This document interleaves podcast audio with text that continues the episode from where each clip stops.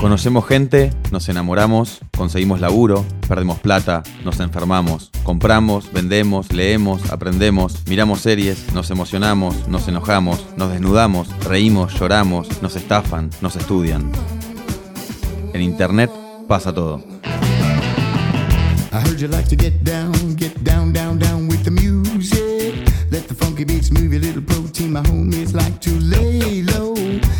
I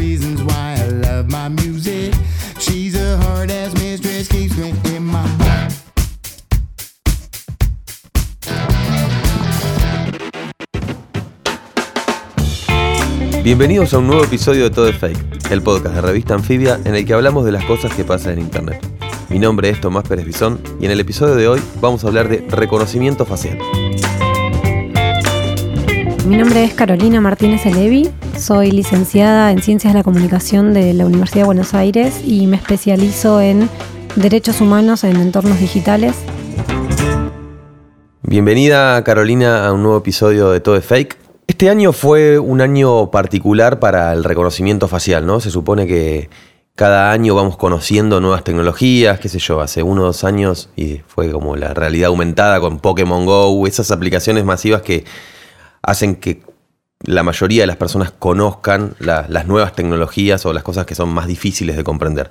Y este año me parece que el reconocimiento facial fue la tecnología que más se dio a conocer debido a varias aplicaciones este, para el ocio graciosas como FaceApp o donde uno ponía la cara y te envejecían o rejuvenecían o te convertían en otra persona, depende, depende de tus rasgos faciales. Y también eh, por el contexto internacional, ¿no? Hay varias este, manifestaciones en, distintos países del mundo en los que, por ejemplo, en el caso de Hong Kong, en los que el reconocimiento facial se pone este, en evidencia, ya que los militantes tratan de, de hacer trucos y cuestiones vinculadas a tratar de zafar, digamos, de que los reconozcan. Pero para empezar a hablar del tema, ¿qué sería básicamente el reconocimiento facial? Bueno, el reconocimiento facial es una tecnología que, digo, es bastante explícito el nombre, ¿no? Como es una tecnología que permite reconocer rasgos del rostro. Eh, lo, que, lo que uno quizás está acostumbrado, por ejemplo, a mí me parece que el ejemplo más claro para entender cómo funciona de, de una forma más cotidiana es el etiquetado de fotos. Eh, por ejemplo, en Facebook, o digo, hoy por hoy en cualquier red social donde te permite etiquetar, eh, también sucede en, Instagram, que tiene que ver con identificar rasgos para poder asociar el nombre de un usuario o de un ciudadano o ciudadana a la imagen de una persona. Y esa imagen que pueda ser, digamos, reconocida sin importar el ángulo o la calidad, digamos, de la iluminación de la foto. Eh, yo digo el etiquetado porque, por ejemplo, cuando nosotras y nosotros usábamos Facebook en, su comienzo, empezamos a publicar fotos, uno tenía que eh, decir, en esta foto está eh, el nombre de tal persona, ¿no? Mi mamá, mi papá, un amigo, un compañero de trabajo. Eh, con el pasar de- del, digo, del, tiempo, el pasar de los años, lo que fue sucediendo en realidad con este etiquetado fue un entrenamiento de algoritmos que pudieron a partir de entonces identificar automáticamente, reconocer esos rostros asociados a esos otros nombres de, personas y de usuarios. Entonces, esto que ahora cuando uno sube una foto, automáticamente Facebook dice, esta es tal persona, o ya ni siquiera te pregunta y ya lo puede etiquetar, porque si uno dentro de su configuración de privacidad autoriza a la aplicación a eh, identificarlo automáticamente y no que justamente tengan que hacerlo de forma manual. eh, bueno, ese fue un entrenamiento que se fue haciendo con el pasar de los años al algoritmo o los algoritmos de Facebook. Cuando vos hablas ahí de, de entrenamiento, significa que al subir fotos, eh, justamente estas plataformas analizan eh, cada parte del rostro humano o es que si yo subí 10 fotos seguidas con mi novia, probablemente la foto 11 sea mi novia, si es una chica la que está al lado mío. No, no necesariamente eso, sino si vos siempre etiquetaste a esa persona con ese nombre, empieza a haber un reconocimiento de esos rasgos, de los ojos, de la nariz, de los labios y del pelo, por ejemplo. Digo, si vos pones otra foto, eh, en la foto 11, también estás con una chica, pero es muy, muy distinta. Digo, no sé si eh, en lugar de cabello rubio tiene cabello oscuro, eh, o pelo lacio, a rulos, o si no tenía anteojos y ahora tiene anteojos. Digo, si hay muchas diferencias, el algoritmo no va a identificar que esa es tu novia porque ident- o sea, reconoce justamente las diferencias que hay ubicadas en ese rostro. ¿no? La forma de la nariz, digo. eh, cuando ustedes, por ejemplo, algún, no sé si son de usar las historias de Instagram para usar algún filtro, por ejemplo, eh, cuando vos haces que la aplicación a través de la cámara reconozca tu rostro para poder jugar a poner la nariz del perrito o las orejas, lo que está haciendo, que aparece como una especie, como una red, diría, ¿no? Como una especie de red sobre el rostro. Bueno, es como un mapeo de tu rostro. Es como dónde está ubicada la nariz, a qué distancia están los ojos del centro, eh, si la boca es un poco más chica, un poco más... Digo, todo eso es el reconocimiento facial. Eh, en este caso aplicado al entretenimiento. Pero en realidad los algoritmos en sí funcionan todos juntos. ¿Y cuáles son eh, los peligros de esto? Digamos, de que las plataformas puedan reconocer personas, ¿no? Porque cuando uno, este, si lo comparo con otro tipo de datos, ¿no? Por ejemplo, eh, geográficos, no sé, si vos le decís a tu aplicación que, que todos los días querés ir de manera rápida a tu trabajo, ¿no? Y lo va reconociendo y te va llevando el Waze, digamos, cada vez más rápido a tu trabajo, a vos, vos estás conforme, digamos, porque te está ayudando. Eh, entonces, si yo me reconoce también a las personas que estoy, no tengo que tomarme el trabajo de, etiquetarlas, por ahí te está ayudando, ¿no? Pero ¿cuáles son también los peligros que te puede traer esto? Sí, siempre tiene que ver con los usos que se hacen. O sea, con todas las tecnologías nadie culpa a la tecnología en sí misma porque no es el problema la tecnología en sí, pero sí se sabe que una tecnología no es neutral y que hay usos de las tecnologías que, bueno, que pueden generar efectos quizás perjudiciales para la sociedad. En el caso del reconocimiento facial, hay diversos eh, efectos que podríamos categorizar como negativos, digo, perjudiciales para el sistema democrático, para la libertad de las personas, pero te pongo ejemplos para que sea algo claro. Por ejemplo, si el Estado utiliza sistema de reconocimiento facial para darte tu clave fiscal de AFIP, por ejemplo, digo algo que no parezca súper, eh, no como de vigilancia, ¿no? Te dicen, bueno, de esta forma que debería ser para vos más fácil, poniendo tu rostro delante de la cámara de tu celular, yo te, te habilito, por ejemplo, una categoría dentro de AFIP para que vos puedas hacer determinados trámites. Y te lo ofrezco con eh, el argumento, bajo el argumento de que te estaría facilitando, no tenés que venir a una agencia en persona para hacer el trámite. ¿Qué sucede si el sistema no te reconoce? Porque, digo, no deja de ser un sistema que eh, tiene una base de datos y que tiene algoritmos y que tiene una cámara que tiene que reconocer, pero todo esto tiene que estar respaldado por un funcionamiento técnico. Puede pasar que vos, vos, tu rostro, no sea compatible con la base de datos que tiene eh, este sistema de reconocimiento para poder decir esto es una persona. Y esto que parece una exageración, por ejemplo, en Estados Unidos sucede con la gente eh, negra. Hay sistemas de reconocimiento facial que la piel negra no le identifica. Y ahí tenés un problema porque estás dejando afuera una porción enorme de la población. Entonces, eso es como un ejemplo, si querés. Antes de meternos con, con la vigilancia de parte del Estado, digamos que es como un temón importante en el reconocimiento facial, me gustaría seguir la última, por lo menos del plano comercial o- o, de, o de las aplicaciones, que es esta idea de FaceApp o estas, este, el, me acuerdo el challenge de los 10 años después, que también hizo Facebook o Instagram, ya no me acuerdo cuál. Em, pero se instala esa idea de las redes sociales quieren actualizar tu base de datos, entonces te piden una vieja y una nueva para, para ver cómo estás y después de eso venderte algo. Sí. ¿Qué pensás de esa idea? el reconocimiento facial tiene que ver con el dato biométrico, es decir, este tema de, del rostro, que es algo que le pertenece a una persona, que no es, por ejemplo, si uno tuviera que, que compararlo, esto de usar los datos biométricos como contraseña, una contraseña que yo sé, es decir, una que yo elijo, que tiene números, letras, símbolos, puedo cambiarla si me hackean un sistema, por ejemplo. Eh, pero para muchas cosas, digo, para desbloquear un celular o para acceder a determinadas cuentas, ahora se utiliza también datos biométricos, en el caso del rostro, por ejemplo, que digo, no es que, porque a veces dicen, bueno, pero es tu cara, como que no es hackeable.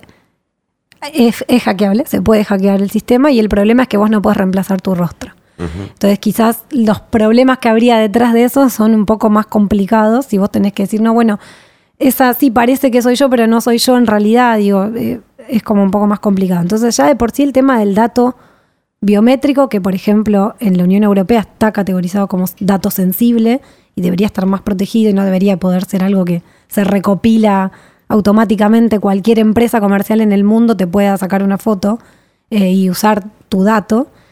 Pero después hay otra cuestión, que es que los datos no tienen valor, digamos, por sí solos, sino en relación con un contexto de otros datos.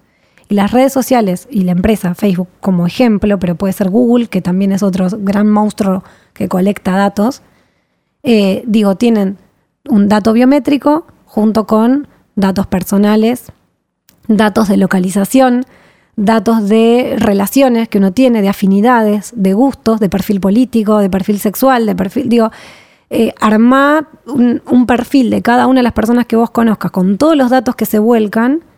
eh, el tema es qué pasa después con eso.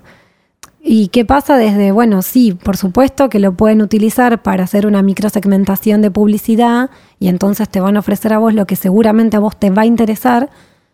Y después también lo que puede suceder es el otro efecto, ¿no? Como yo no estoy tan de acuerdo con hablar de una manipulación directa, porque sabemos que la manipulación así directa, como casi sin filtro, no, no existe, no funciona, no opera de ese modo, pero no deja de ser peligrosa la que tengan empresas privadas cada vez más monopólicos, cada vez más concentrados, tanta información que no se comparte. Digo, es información que solo la tienen ellos de una población mundial.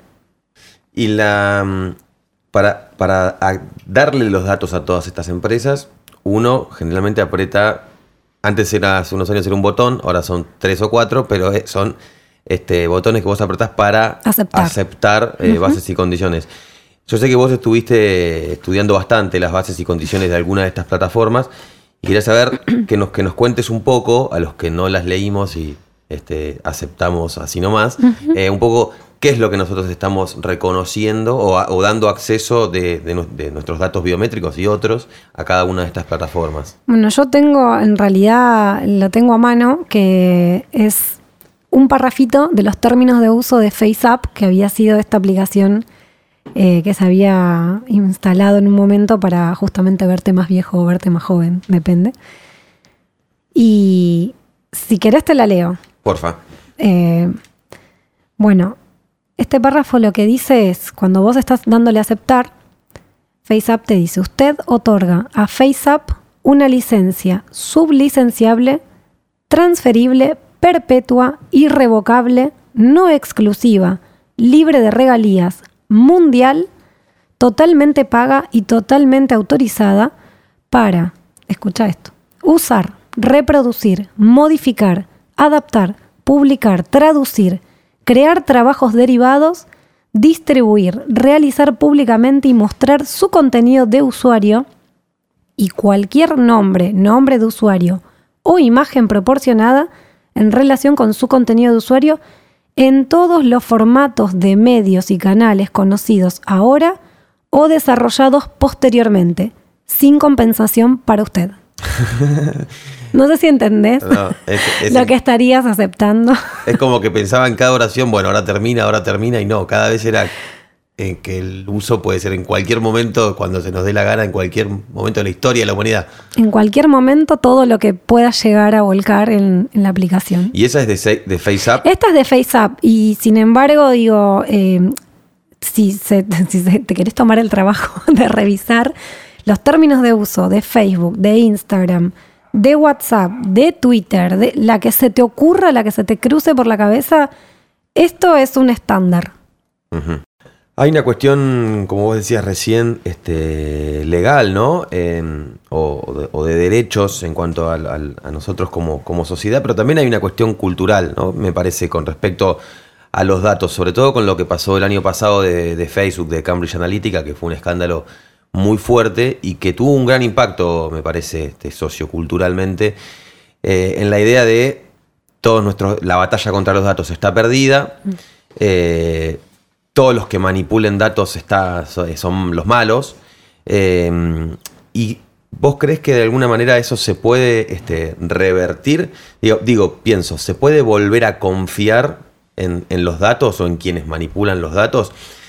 Pienso, porque no es necesariamente malo que el Estado tenga, tu, tenga todos tus datos, de hecho los tienes un montón, eh, y que recopile datos en pos de hacer políticas públicas o hacer determinadas cosas que, que están buenas, digamos, ¿no? Este, vinculadas sobre todo a la salud. Este, entonces, ¿vos crees que de alguna manera podemos o estamos muy lejos de volver a confiar en los datos? No, yo no, siempre soy optimista igual, pero no, no creo que estemos lejos de, de modificar, o sea, como, como sociedad que está con este, con, en este contexto, digamos, en donde justamente el dato adquirió un valor y está, y es un bien transable y se utiliza es bastante reciente. Eh, y es cierto que aquellos datos que ya volcamos en, Internet o que ya fueron recopilados, bueno, ya está, digamos, ya se dieron. Lo que no significa que de acá en adelante, bueno, listo, ya está todo dicho, porque en realidad justamente yo, yo lo que siempre pienso es esto. Si vos tenés presión desde algunos sectores para modificar las leyes a favor de ellos, ¿no? Lo pienso como bueno, si todavía hay empresas que quieren reformas laborales, es porque la ley todavía tiene un peso. Porque a veces se habla como de, bueno, pero ya las leyes nacionales no importan, ahora hay que buscar algo supranacional y... Bueno, no, no tanto, porque digo, eso puede ser un discurso que se esté tratando de colar justamente porque las leyes todavía tienen peso. Si no, no se tratarían de modificar, no, no existiría el lobby para, para modificar nada si no importara. Eh, entonces, no, no creo que, que todo ya esté ni perdido ni nada me parece que la experiencia hasta acá debería servir precisamente para revisar de acá en adelante cómo seguir trabajando como sociedad en utilizar los datos para el bien común y no para seguir socavando derechos de la población. Sí, bueno, y también, ahora que hablas de los usos, también pareciera que por algunas detenciones que se hicieron en el subte acá de Buenos Aires o en, o en, o en aduanas y demás, en cuanto utilizando reconocimiento facial para detener a alguien que tenía una causa, pareciera que se excusa el uso de la tecnología o se usa la tecnología para reafirmar los prejuicios que vos recién contabas, ¿no? Lo mismo, o sea, las variables que están midiendo y lo mismo las variables que miden para parar a alguien en la calle, que son las mismas que hace 50 años sin tecnología, digamos que es una persona que está mal vestida, que tiene tal color y demás. Sí, de hecho creo que un poco lo que pasó con el sistema en la Ciudad de Buenos Aires es que sirvió de argumento decir, bueno, pero saltaste en el sistema, ¿no? Es como cuando te dicen, no, bueno, falló el sistema, no es mi culpa, listo, y pareciera que nadie puede hacer nada. Eh, los casos que yo más fui siguiendo, lo que me llamaba la atención era esto, como... Eh, digo, las fuerzas de seguridad diciendo, bueno, sí, veo que vos no sos la persona, porque quizás es la foto, pero tu nombre de DNI, tu nombre de DNI es otro, pero igual te tengo que llevar. La, como la incapacidad de tomar la decisión, o sea, autónoma, porque había saltado en el sistema y entonces, bueno, tengo que retenerte.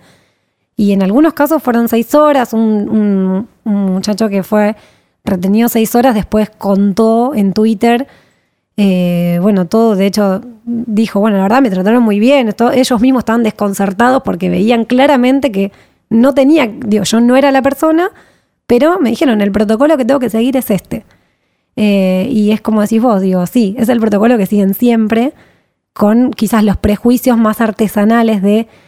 Pero bueno, antes era como, bueno, no sé, te miraban esto era por portación de cara directo. Era como si vos saltás en el sistema y es tu cara, te tengo que llevar, no importa si es tu nombre, tu número de documento, no importa. Claro, sí, sí. Portación de cara literal. Es portación de cara literal. Y lo que saltó también con esto fue lo que se conoce como los sesgos del algoritmo o sesgo en los datos, el sesgo en la base de datos, o sea, el problema que puede tener una base de datos o que puede tener también el mismo algoritmo que quizás confunde un rostro con otro y entonces quizás no es el mismo.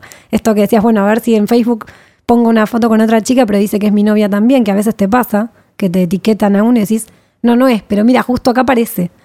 Quizás es parecido. Eh, sí, eso, eso pasa, ya lo vimos, sí. ¿Y cómo se, cómo se combate eso, digamos, a nivel, porque uno discursivamente, este, el gobierno de la ciudad de Buenos Aires por lo menos pone cada vez más cámaras mm. y bueno, son, fueron muy votados en las últimas elecciones. Y además está esta cosa de em, que, las cámaras te dan seguridad, ¿no? Entonces, eh, eh, esa idea de que está bueno, digamos, ¿no? Que, que nos estén filmando todo el tiempo, porque se van a reconocer quién hace, quién comete delitos. y No, demás. no Entonces, está bueno. Claro, entonces vos cómo haces para combatir ese discurso, digamos, ¿no? Eh, bueno, en realidad creo que algo que ayuda un poco a quienes estamos en contra de tecnologías de, de vigilancia eh, masiva, que tiene que ver con esta instala- instalación de cámara asociada a sistemas de reconocimiento faciales, como eh, es que ya, digo, bueno, otra vez, ¿no? Digo, San Francisco lo sacó. No, hay algo que es importante decir. El sistema de reconocimiento facial no tiene que regularse de qué forma se usa. No se tiene que utilizar. Punto. Es como, no, no, digo, lo puedo, si, si me llaman a debatirlo y tengo que presentar argumentos, hay, porque eh, en algunas otras luchas ya ha pasado, digo, hay, estos sistemas ya se habían empezado a utilizar en otros países que siempre son muy citados, aquellos países del primer mundo, ¿no? Como se les llama, los países, los países desarrollados, eh, son muy citados para algunas cosas, pero no para otras cuando no conviene. Y sistemas de reconocimiento facial ya se había empezado a utilizar y se los dio de baja. Eh, el ejemplo más cercano, porque fue hace bastante poco, es San Francisco. Se prohibió. Y en dos o tres estados que ahora estoy tratando de recordar, pero los tenía anotado y me lo olvidé. ¿Cuáles son las razones por las que se Em, prohíbe? En realidad, la principal es que no cumple con el supuesto objetivo que, debe- que tiene, que tiene que ver con esto de, bueno, eh, ayuda a combatir el delito. Bueno, no, se demostró que no. Después de eh, unos, unos años que lo habían estado implementando, se demostró que no. Y que en realidad eh, los derechos vulnerados son mucho mayor que las soluciones que vendría Mm. como a resolver, digamos, ¿no? Como los problemas que vendría a resolver. Sí, porque digamos también, o sea, si todos nosotros sabemos dónde están las cámaras, también los que cometen delitos saben dónde están las cámaras, entonces van a la vuelta de la esquina y cometen el delito ahí de en última instancia, ¿no? Sí, yo creo que también va, a ver, por el, creo que el ejemplo también claro es, siempre la tecnología le podés buscar como la vuelta, ¿no? Eh, en las movilizaciones de Hong Kong se vio cómo utilizaron distintos recursos para bloquear la posibilidad de ser vistos por las cámaras, desde punteros láser o pintura en la cara o unas determinadas máscaras que hacían reflejar eh, la luz como para que no, no se pudieran identificar los rostros. Eh, pero lo que yo creo principalmente que tiene que ver es si vos estás en un estado de derecho, en donde deberían estar garantizados estos derechos, porque en nuestro país están en la Constitución Nacional, eh, y hay un- la implementación de una tecnología está vulnerando esos derechos desde libertad de asociación, por ejemplo, ¿no? Digo, personas que no se pueden juntar libremente en la vía pública porque, bueno, están siendo permanentemente observados, lo que después están las consecuencias. Si el gobierno de turno utiliza esa información para disuadir ¿no? de esta libre asociación. Eh, libertad de expresión, eso es fundamental, porque pareciera que no, porque bueno, pero ¿y ¿qué tiene que ver? Y bueno, si yo me expreso y digo algo que, que puede llegar a ofender a determinados sectores del poder, eh, digo, poder puede ser el gobierno o puede ser un sector del poder muy afín al gobierno. Y entonces yo me expreso en cualquier vía de comunicación que se te ocurra. Puede ser en Twitter, porque hoy por hoy, digo, viste, ya sabemos lo que, lo que pasa cuando decís algo en Twitter que no gusta. Eh, circulo por la vía pública, Ciudad de Buenos Aires, cámaras, ya vos mismo lo dijiste, cámaras por todos lados. Eh, estar vigilado permanentemente, me- digo, es como algo, no, no sé cuál sería como la compatibilidad entre eso y un Estado de Derecho. Como que ahí, digo, si uno lo pensa, lo pones un gobierno totalitario y te parece que es obvio, pero ¿y si estamos hablando de un sistema democrático, es obvio que un ciudadano o ciudadana tiene que estar permanentemente vigilado. Todas las personas. Porque entiendo cuando el gobierno busca por el lado de la seguridad, porque tenemos que capturar a, quienes delinquieron. Pero tenés que vigilar a todos los ciudadanos para lograr eso. Es porque te está fallando eh, quizás digo, un trabajo de, de investigación un poco mejor con otras herramientas. Eso es como mi humilde opinión, ¿no? Pero digo, trabajen un poco más. Claro. Bueno, como, como para ir cerrando, te voy a hacer como dos consultas más. Eh, una vinculada a la aplicación Mi Argentina, que mm, yo todavía no la descargué por, por, bueno, por todo esto que estamos hablando ahora, ¿no? Estos prejuicios hacia las aplicaciones que te piden datos, pero que yo tengo un primo que, que labura en desarrollo de hardware y es también bastante mm, este, cuidadoso con los datos. Y me dijo, no, no, no hay problema porque en realidad lo que están haciendo es mostrándote cuáles son los datos que tiene el Estado. Pero hay que sacarse una primera fotito, va, varias fotos para que te reconozca quién sos. Sí. ¿Y qué, qué pensás de esta, de esta aplicación? Sí, yo en realidad no la bajaría a menos que me tengan que obligar, digamos, a bajarla. Eh, entiendo. Expliquémosla, es un poco la idea de que te va a mostrar, o sea, vos puedes tener tu identidad digital, o sea, tu identidad en un teléfono, ¿no? Entonces el DNI, el seguro, si te para la policía podés mostrarlo. Es como si vos tuvieras una billetera, Sí, pero yo en el teléfono. te, te soy sincera, sigo sin encontrar, o sea, pero bueno, por, quizás por mi forma de, de ser usuaria a veces de ciertas tecnologías. Me parece que si uno ya tiene un DNI en la billetera, no, no le veo realmente el justificativo para, para el ciudadano o ciudadana para llevar eso como algo que le mejore, no sé bien qué.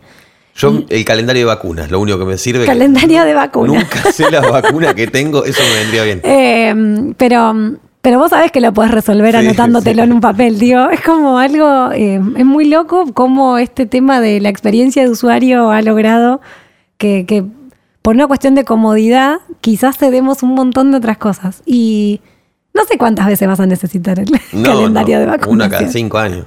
Pero mm, no, lo que sí eh, me parece que está bueno esto que te dijo tu primo de que es un poco transparentar qué datos tiene el estado de, de uno, ¿no?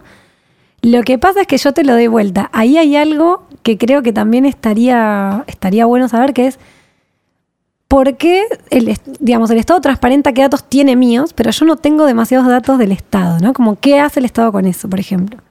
Me parece que cuando se habla también de transparencia, de gobierno abierto, me parece que podría, podría ser beneficioso que lo que se muestre es qué hace el Estado con todo eso, qué, está qué es lo que está pasando detrás. Y no solo que me muestre qué tiene el Estado de mí. Porque te diría que hasta es un poco como Sí, injusto. eh, injusto y ahí hay una carga bastante desigual, ¿no? Se supone que en el Estado hay representantes nuestros que nosotros ponemos en ese lugar para que nos representen y lleven adelante nuestro país ordenando ¿no? ciertas cosas, que estemos todos bien, por el bien común. ¿Por qué el Estado me tiene que decir yo sé todo esto de vos? Yo no sé tanto del Estado. Ahí creo que hay, creo que lo que se transparenta es la desigualdad en la información. Claro. Eh, Y la última es, estuve leyendo la semana pasada una nota de un, de un gurú de estos digitales que trabajó en una de las grandes corporaciones eh, de afuera, que dijo que se podía pensar en la posibilidad de que como los datos hoy son un, son un valor de las personas, que nosotros los pudiéramos vender y comercializar a las plataformas. Decirle a Facebook, lo mío vale dos lucas por mes. A Instagram, dos lucas por mes. Y que de alguna manera de repente tengas un sueldo por los datos que vos estás vendiendo. Sí, creo que leímos la misma nota. Eh, sí, me, me parece muy interesante. Es una. eh, estuve siguiendo un poco ese tema porque tiene que ver con cómo nos concebimos nosotros con relación a nuestros datos. Si somos nosotros quienes creamos esos datos y los producimos, o eh, si nos extraen esos datos, ¿no? Como si fuéramos algo más pasivo y bueno, nos extraen esos datos a través de nuestras interacciones digitales.